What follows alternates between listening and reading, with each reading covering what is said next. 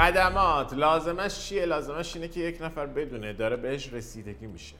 ازش سوء استفاده نمیشه یا حتی نادیده گرفته نمیشه. طرف به خودش میگه دارن به هم خدمات ارائه میدن یا نادیدم گرفتن. حواسشون به مشتری هست یا فقط می‌خوان پوله رو خرج کنن؟ پس باید حواستون به مشتریاتون باشه نه مبلغ دریافتتون. حواستون باشه مشتری به چی می‌رسه منفعت و سودش توی چیه؟ نه اینکه شما چقدر در میارید. هی پیش خودت نگو کی دستمزدمو می‌گیرم الان کمیسیونم چی میشه؟ امشب فردا پس فردا. چون اگه توی ذهنت همچین چیزی باشه اونها اینو حس می‌کنن. باید به مشتری و خواستشون علاقه رو نشون بدی نه به خودت. اگه حواست حسابی به بقیه آدم ها باشه بهت قول میدم هواتو دارن باید قلبا این شکلی باشی.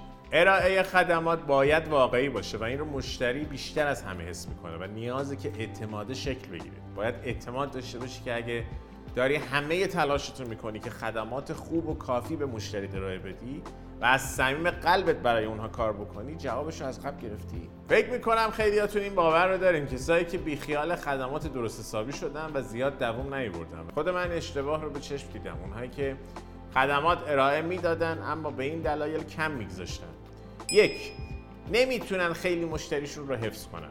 دو توی ارائه خدمات کم می‌گذارن. سه قلبا اون خدمات رو ارائه نمیدن و مجبوری انجامش میدن. قلبا و واقعا نمی‌خوان که خدمات رو ارائه بدن. مشتری هم اینو میفهم این آدم ها موفقیت رو حاصل نمی‌کنن و اون نتیجه که دوست دارن رو نمی‌گیرن. اگر دنبال اون موفقیتی و نتیجه خوب رو می‌خوای باید خدمات خوب ارائه بدی. فکر و ذکرت بشه مشتری. مشتری تو نگه داری و جذبش کنی. گرفتی؟